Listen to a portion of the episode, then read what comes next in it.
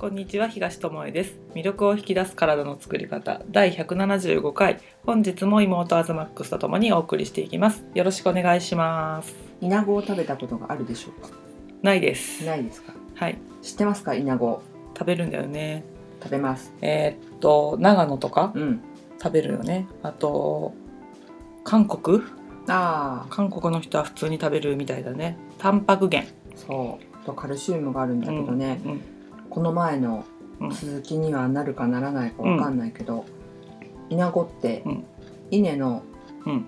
茎についくっつくっていうか、うんうん。来てうん。その汁を吸うんだって、稲の汁、うん、だからうん。稲作が盛んなところの夏から秋その稲がね、実る時によく出てで昔はあのおじいちゃんとかさ、うんなんか食べてた。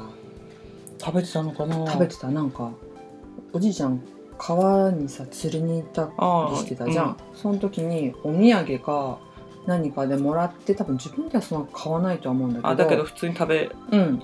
嫌な感じじゃなく食べれたってことか。気がするんだけどうん。なんか家にあっただけかわかんないけど。で何かっつったら最初お姉ちゃんがタンパク源って言ったみたいに、昔はさ今みたいに魚とかお肉とか安定供給されないよね。なかったけど、うん。イナゴって、まあ、捕まえたことはないけど、まあそこら辺に行ったのかわかんないけど魚とかお肉よりかは、まあそうだよね、うんいて子供とかでも捕まえれるタンパク源だったから確かに。そんで日本って稲作だったからさ必ずそこにはいるってことでしょ。そだからまあ米とタンパク源はそこで賄えなくはなかったとね。ああなるほどね、うん。うっていうまあ、へえい意味っていうかだからあの本当自給自足な時はそうやって知恵を使って身の回りにあるもので、うん。た食べられるものを食べてしかも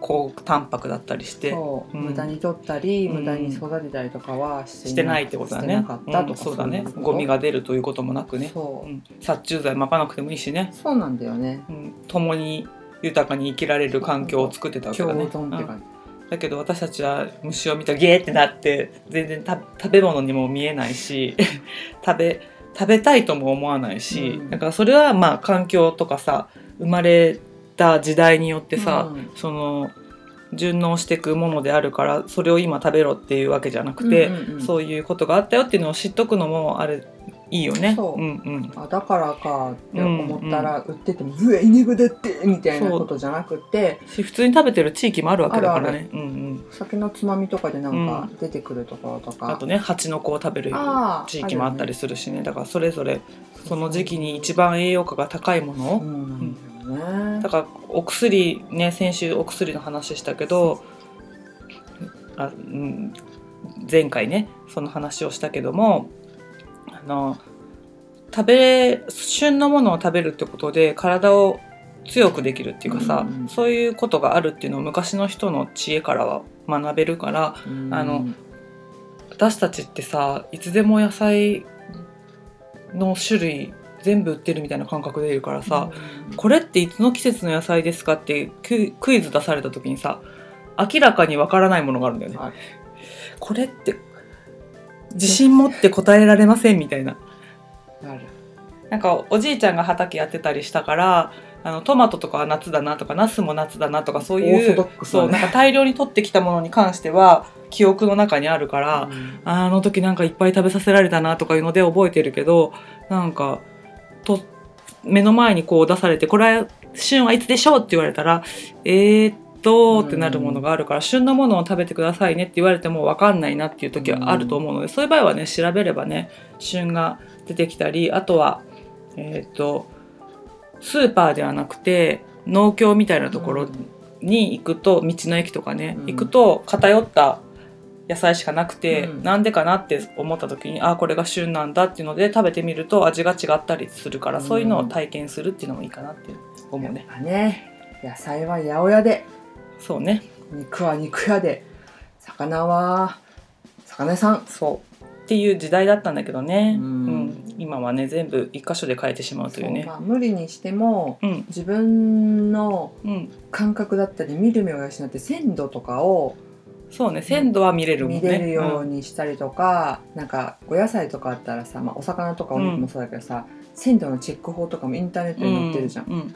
そういうのちょっと知っておくだけでも違うなとは知っておくのと肌で感じてあこれは違うなと思ったら買わないとかね。値段で選ぶんじゃなくてね。肌で感じるってなんかブロッコリーとかスリスリする 違う違う違う。ゼレつくのやつなんか元気があるなとかなないなとかなんかない？あるある。肌肌で肌でスリスリしたらもうそれ買ってくださいって話ですからね。魚とか。全部買ってくださいね。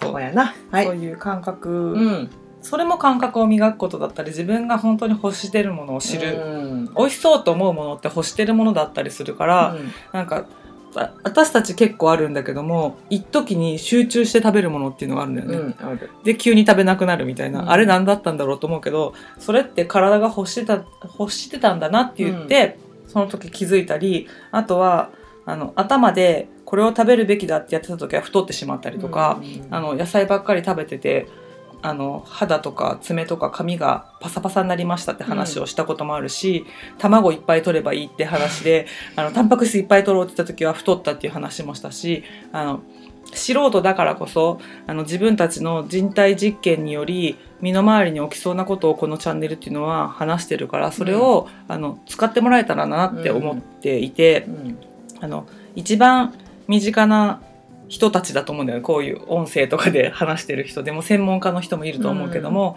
あのあなたの隣にいますせみたいな感じの私たちがやってることだからこそあのもっと身近に感じてもらえるしやれるかなと思ってもらえるかなと思ってこの失敗談話したりさ、うん。あの昨日起きましたっていう話をしたりさスーパーでこんなことがありましたっていう話を、あの織り交ぜながらやっているのでぜひあの面白がってあのこの体験を聞いて自分にもそういうことが起きてないかなって使ってもらえたらなって思うよね。うんうんうんうんうん。そうね。そうそう。で今日ははい。何の話をするかというとはい。食べたら出す。出す。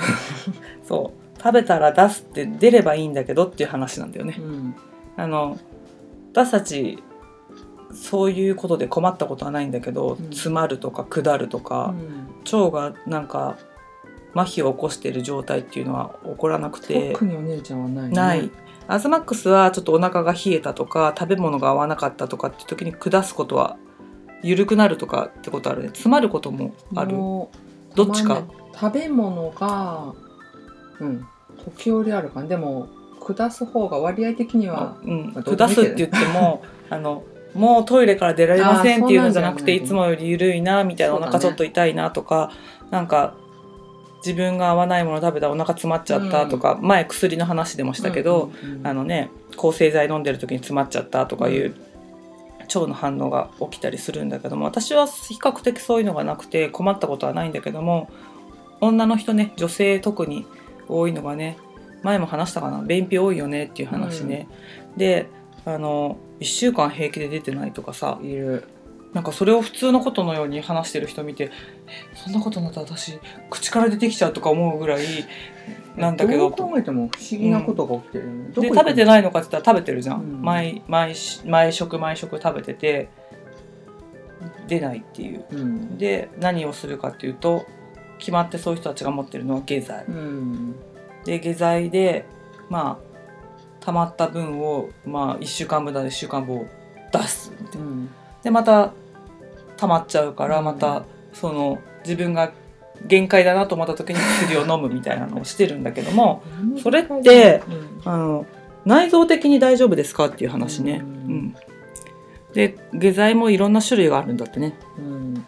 アズマックスがなんか見つけてきてくれたものによると一般的なやつが日本で販売してうる。ん、70%の便秘薬は刺激性、刺激性って言ってあの大腸の運動を促して無理やり外に出すじゃないけど、そういう刺激を与えて出すみたいなのが70%ぐらいシェア占めているっていう。これは、だから無理に動かしちゃうから、うん。大腸を相当いじめるダメージがそうだよめっねちゃ大きい。寝てる子をもう起こすみたいな感じで、で無理やり外に出す、そうそうそう、でこれも前言ったと思うけどうん。便秘薬っうてん、飲み続けるとまた出なくなるあまあそうだよね。出なくなってまたなんか違う便秘薬への旅が始まる効かなくなるよねもう。あの本当は動きたくない大腸を無理やり動かしてるとしたならばその無理やりやられることに慣れちゃうともうその薬では私は動きませんみたいになっちゃってあの飲んでも出ないみたいなことになっちゃうから慢性的に飲むことはあんまりおすすめしないってことだよね、うん。まずね。でもその刺激性の方は刺激性っていうぐらいだから、うん。大腸自体をうん。痛めてしまう可能性もあるよと。うん。でもう一個は、塩類下剤塩。うん、塩類下剤っていうのがまあ、うん。その他に含まれる3割の中に入ってるのが、うん。糖類下剤っていうのもあるみたいだしね。塩か糖かっていうものらしいけど、ん。まああんまりだから30%だからそんなに目にしないしけど薬局とかかでそうやって指定して聞いたらある置いてあるとこもあるかもしれませんよって、だから知らずに買うよりはその2種類あるんだって、まあ、大きく分けるとね、うんうんうん。2種類あるんだっていうふうに分かってれば自分が飲んでるものがその刺激性なのか少しはか、うん。体の負担が少ない塩類下剤。っていうものなのかっていうのが分かるんだけどその塩類下剤とか糖類下剤とか言われてるやつはあの便秘ってやっぱり硬くなっちゃって出ない石ころみたいになっちゃって出ないっていう、うん。水分が足りなくて出ないっていう滞在時間が長いからどんどんカラカラになってて、うん。もちろん出なくなるんだけどっていうのを水分をちょっと大腸内の水分を増やして外に出してあげましょうみたいな。うん。だから無理やりまあ水分を出すってことにはなるかもしれないけども、そっちの方で便意を作ってうん。出しましょうっていう、柔らかくして出しましょうみたいな感じであのそれが効きすぎると下痢をする場合もあるみたいなので、うん。それが全く刺激がないかっていうと、まあ、薬であるから刺激にはなると思うんだけどもそういうものですよと。うん。で自分が使ってるものどっちか分かってますかっていうのがまず一つだよね。うん。多分知らないよね。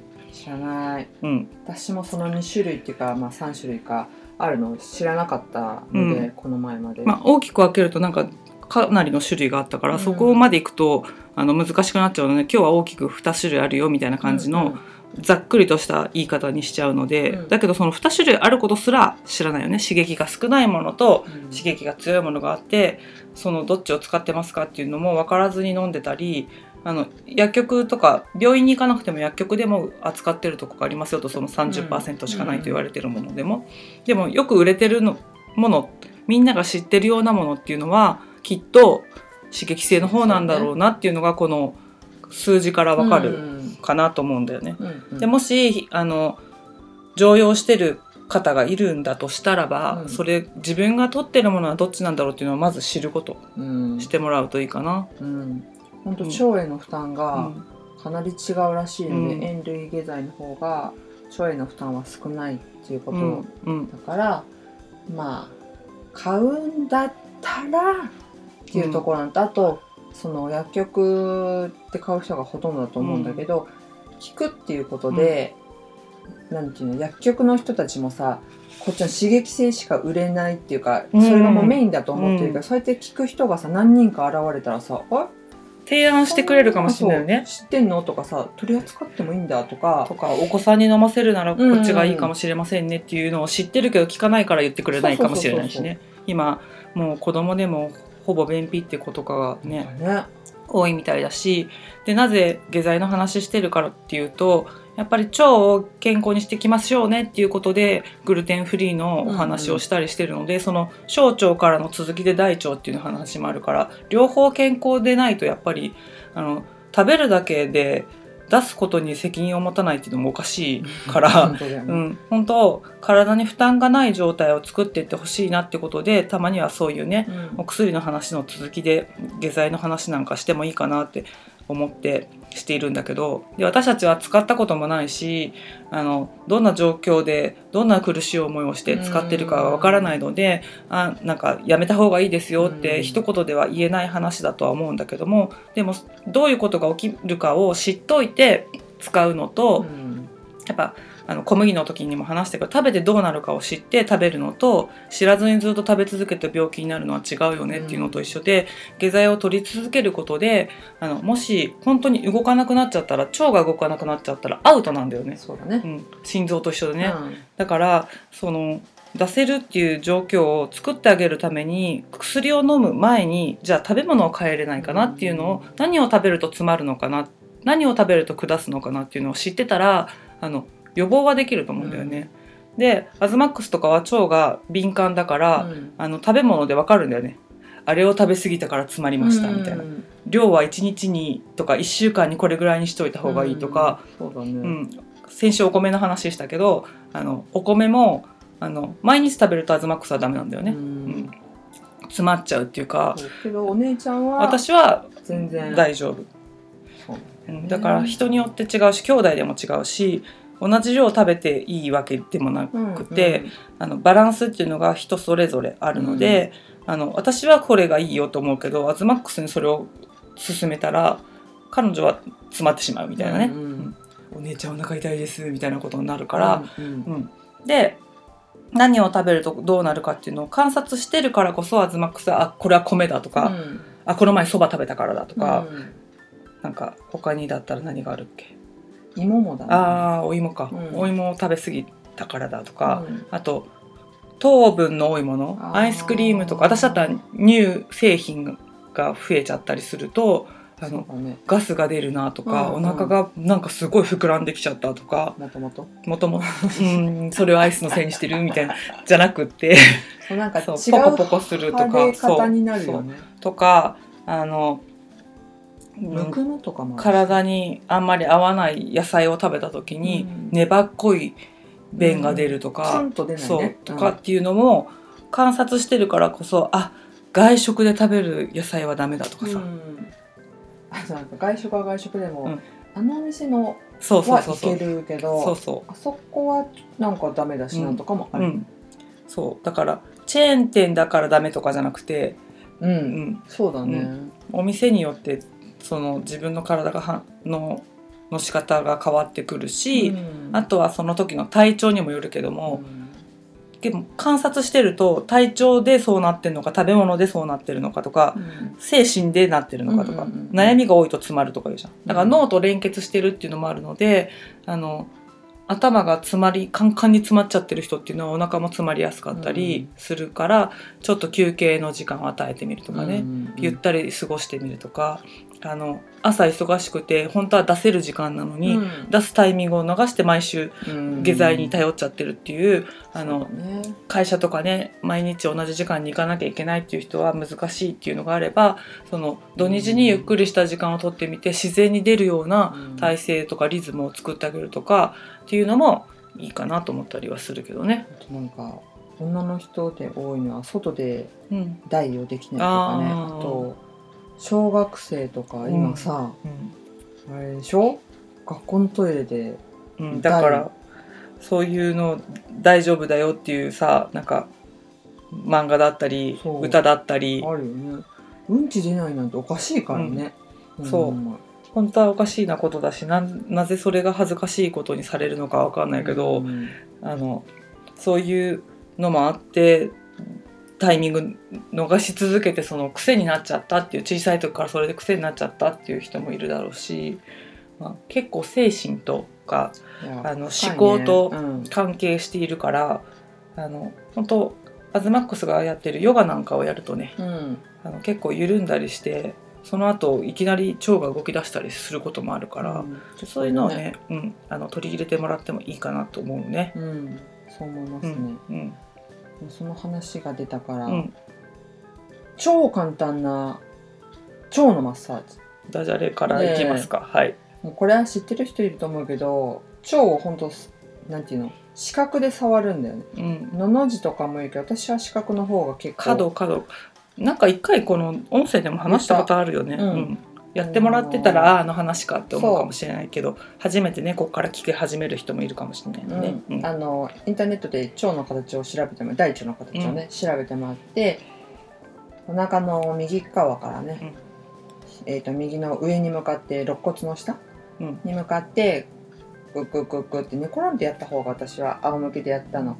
る方がおすすめだけど上行結腸っていうのがあるのでグググってこう程よい力ね。あの便秘とかの人は痛いかもしれないか硬いからら多分痛いと思うよ。あの撫でる感じでもいいよね。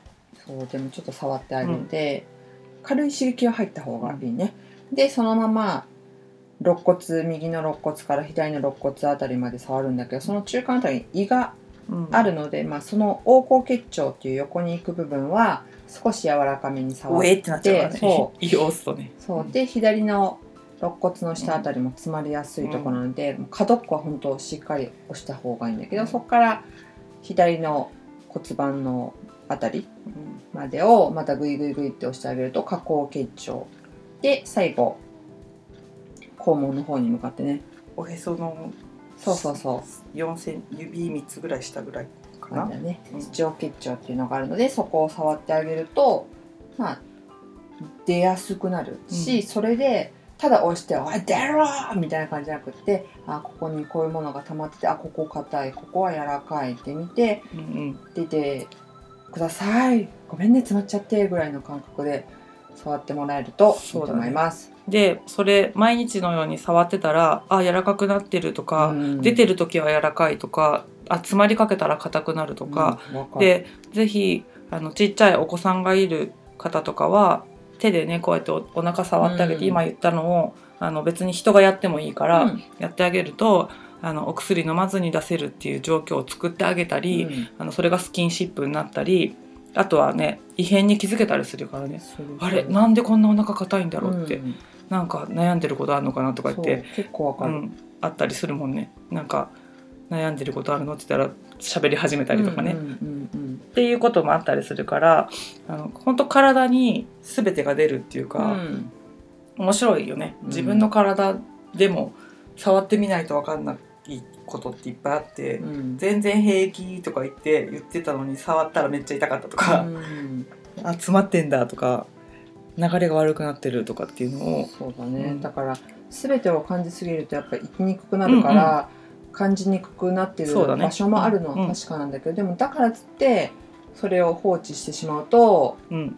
あのーこの前のね味覚障害じゃないけどさ、ね。感じにくいっていうかもうそれが当たり前になってしまったりするから、まあいろんなパーツを触って感じる練習をうん。していけるといいなって自分自身も思う。あの今のアズバックスが教えてくれたその腸のマッサージみたいのだけどさ、うん手を当てるじゃん。うんでさあの怪我した時とかに使う言葉って手当てっていうじゃん。うんで昔の人がなぜ手当てっていうかっていうと手を当てることであの自然治癒力じゃないけどそうやって緩んだりとか、治ったりすることがあるんだよってことで、うん手当てっていうんだよね。うんだから自分に手当てをしてあげることで自分が緩んであ出してあげていいんだとかここが詰まってるんだって知ることで改善されることだってある。うん。見えない世界だから証明してくださいよって言われても、うん。証明はできないけどやってみたらわかるかなっていうところだよね。そう本当なんかマジシャンじゃないけどハンドパワーですみたいな感じで。そうそうそう。いう時にはさいろんなところにもパワーあるけどさフットパワーですとかはないじゃん。そうだね。ね。うん足当てとかはないじゃん。うん、うん、ないね。うん。手当てだね。うん手は手でそうやって特別な才能っていうかね、うん。機能があるし手ってすごい敏感な実はね。うん、いろんなこと感じられるよね、パー触って。ツ。なんかなんか手って外に出た脳とかっていうじゃん。うんうんうん。うん。っていうぐらいすごい大切なパーツでもあるので敏感に感じる練習、敏そうだね。感というか感じる練習かな、をしてもらうと食べ物にしろ人の体にしろそれ以外の物体でもうん。何でもいいんだけど感じるうん。ことって本当に大事だし自分が敏感だなって思う人ってやっぱいると思うから、うん。逆に、うん。そういう人は感じないことも大切、うんうん。うん。感じすぎてることがあるとするならばね、うん。それを感じなくしろっていうのは難しいかもしれないけど気にしなくていいんだよっていうこともあるんだよっていうことを思うだけでもね、またもっと気楽にいていいよとかね、うん。うんあると思うしね。うん。そうそうそう。気使いすぎな人とかね、うん、もう便秘やら下痢やらそうだね、うん、しやすい傾向がやっぱ強い、脳脳だよね。小腸も大腸もだけどさ小腸のことを指して第二の脳っていうけど、まあ、大腸まで含めてやっぱりうん。そういうことを繊細に感じて動いている部分だからねあの拾ってあげられるといいよね。うんうんうん。そうね。うん、本当そう大事。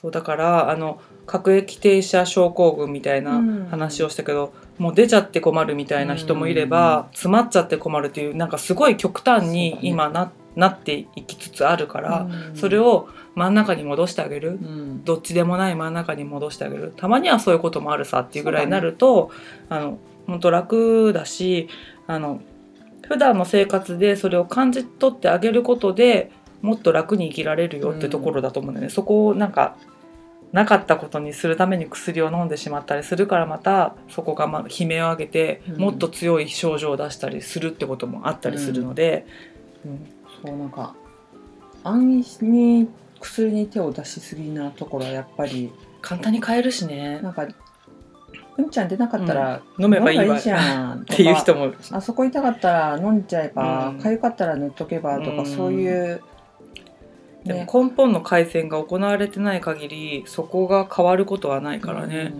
あの本当にあのたまにしかお薬飲まない人はもうそれでいいと思うの、うん。もうこの痛みどうにか止められるならって言って、うん。1回飲む年に1回とかしか飲まない人だったらさ別にそれはいいと思うんだけどさなんか本当痛くなったら飲みますみたいなもう常にカバンにうん。薬持ってますとかいう状態だとちょっと麻痺してるなって思うから、うん、それだったらあのそうなる前にできることってね毎回言ってるけどさやってほしいなと思うよね。はい。うん、運動栄養休養うん、そうですね。はい。バランスよく。で思考と心とね体っていうね全部なんか3つ三位一体とか言うけどさ、うん。どっかだけってことはないからさ、うん。うん、どれかだけ頑張ればいいってわけでもないしさ。そうそうう。ん。ね、これやってるから OK みたいなんじゃなく、それやったからまあ違うことにも目を向けてみようかなって感じで、うん。ちょっとずついろんなところに気持ちを向けられたらいいいいし、ですね。それも根詰めてとかうん。これもよく言うけどね真面目にこうせねばってなるからまたうんちゃんが詰まったりとかしんどくなってしまうのでいろいろやってきて思うのは正解はないってことだよね。何ね。二人で答え合わせしてもさえー、って。パーっていうものってこの世の中にはない。存在しないんじゃないかなって最近思うんだけど。そうだよねって共有できることもあるけど、うんうんうんあそそうなんだそちらはそうなんだ、うん。でもこちらはこうですっていうものもあるし、うん、100%全員が丸を出すことはないからだったら自分の体の声とか心の声とかを聞いてあげてそっちにあの力を注いであげた方が良くない、っていう話よね、うん。全員の正解をさ探してさ間違ったことを自分の体にとって間違ったことをしてあげる方がかわいそううん。なことだから、うん、情報がありすぎて何を信じていいかわからないっていう状況にある方は特にうん。自分を一番にして選んでみるとか、うん。うん、してみるとちょっと変わってくる。感じるものも変わってくるかなと思うね。うん。うん。そうだね、うん。本当にこれが食べたいのかこれがしたいのかっていうのを自分に聞くってことね。うん、そうそうそう。わかんないってきっとそういううん、境地にいる方はもうそれがわかんないからわかんないって言ってんじゃんっていう状態だと思うので、分かんないって言ってたら分かんないことしかやってこないから分かるかもしれないでもいいから。し、まあ、こう感じてんのかなっていいんだよ、それもだって正解なんてわかんない。そうかもしれないでもいいから、うん。それがさ間違ってたら間違ってたでさ自分であ違ったなと思ったらうん。方向を変えればいいだけで、うん。いきなりさ百発百中じゃないけどさ正解を1回で出さなきゃと思うからおかしなことになってしまったりするわけで、うん。試行錯誤しながら見つけていくのがいいんじゃないかなって思う。うん。生きてる限り変化し続けてるから去年正解だったことも今年やったら私は不正解だってものがあったりしたうん。から、えー去年は良かったのにって思うけど体も変わってるわけだし環境も変わってるわけだしそりゃそうだよなって言って、だからその時その時今一番自分が求めているものとか自分が心地よいと思えるものを選んでいたらもうそれで十分じゃないかとうん思うんだよね。でお薬もたくさん飲み過ぎているなって感じることがあるならばその減らしてみたいなってきっと思うと思うから、じゃあそのためには何ができるかなって今までの延長で言ったら飲み続けることになることは確実だから、うん。何かを変えない限り変わっていかないので一つでも変えられることがあったらじゃあ腸マッサージ今日聞いたからやってみようとかさ、うん。それだけでもか変化を起こせると思うね、うん。難しいことなんて一つもなくて。うん。うん。で取り入れてみてあちょっと変わったなと思ったらそこをまあ喜んでさ、うん。あじゃあもうちょっとできることないかなってじゃあ食べ物に目を向けてみようかな、うん。でもいいと思うんだよね。そう思い込みだなって思う、うんそうだね。そうそうそうそう。この前ちょうどこの前あった話なんだけど、ヨガのレッスンあの花粉症か何かでずっと鼻が詰まってる人がいて、うん。ヨガのレッスンの間鼻詰まってなかったです。鼻ツーツーツーツーってあの通りが良かったですって言われて、マスクも外せないぐらいですって言ってた人がね、うんマスクは絶対私外せませんからってうん。言ってた人なんだけど、鼻の通りが良くなったと。めっちゃ良かったってすごい嬉しそうに言ってくれて。でその人に言ったのは、それが本来の状態うんうん。だよって言ったらめっちゃ驚いたの。えー、みたいな。え？あそっか。って言って鼻が詰まるって思い込んでたりとかそういうものだってね、うん。諦めてたりとかね。そうそうそう、だけで生まれた瞬間から鼻詰まってましたみたいな 話で、まあ、先天的にそういうそうだね。それはしょうがうんないことだ人もいるのかもしれないけど、その方に関してはそうではなくって、大人になってからだったから、ちっちゃい頃って詰まってないですよね。ってマスクしなきゃいけないと思ってるし鼻は詰まってるもんだと思ってるんじゃないですか、っうん。ていう思い込みを鼻は通っていいんだって思ってみてください。この状態がヨガが終わった時のその通りがいい状態が自分だって思えたらその時間が長くなるかもしれないもんね。うん。うん。っていう話をしたらすごい驚いてたことに私は逆に驚いたんだけど、でもあ自分もそういうことってあるなってその人のね、反応から思ったので。もそうだね。そういうことあるかもね、うん。お腹は詰まるものだと思ったり食べたら下すものだと思ってたら、ね。もしかしたら違うことが起こるかもしれないとか、楽な状況が毎日続か続くかもしれないと思ったら、うん。そうなるかもしれないしね。うん。うんうんうんうん。そうそうそう。本当そうなんだよね。だからあの自分が思ったように体も変わるって思ったらうん。どう思っておくかっていうのもうん。ありだよね。うん、うん。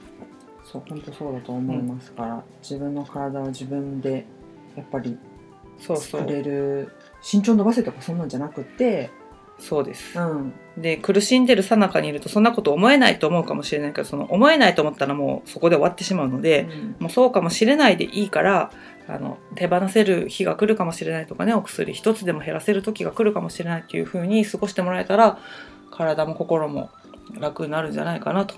ええ。うん。かもしれない運動はねとっても楽しいよ かもしれないだけで生きてきた人が言ってるからそうそうもう間違いだもしかしたらね。私はかもかもしれないっていう。カモだったの鳥だったのあの、うん。それをプラスっていうかなんて言うんだろう。あの怖い方とかうんうん。不安に、の方のかもしれないって思うんじゃなくって、まあ、自分がありたい方だったり、心が楽になる方のかもしれないって思って過ごしてもらうとかもしれないがそのうち現実になってるかもしれないね。じゃああの2週間次の音声までありますので、うん。2週間だけでもいいからまずかもしれない運動をしてもらって、うん。こうかもしれないあ感じてるかもしれない楽になってるかもしれない、ううんんこれ楽しいかもしれないっていうのを見つけて一、つでもやってもらえたらいいかな。うん。ん。この姉妹はすごいかもしれないあ無理やりすりかもし込み、れないじゃなくて。そうなんです。まあ、こんなねあのふざけた2人にねあのコメントをつけてくれたりとか、うん。メッセージを送ってくれたりしてるのをちゃんと受け取っておりますのであの何かありましたらねそうやって書いていただいたらとってもこのカモがね喜びますね。ええいやでも本当にさ、うん。みんななんやかんやさうん。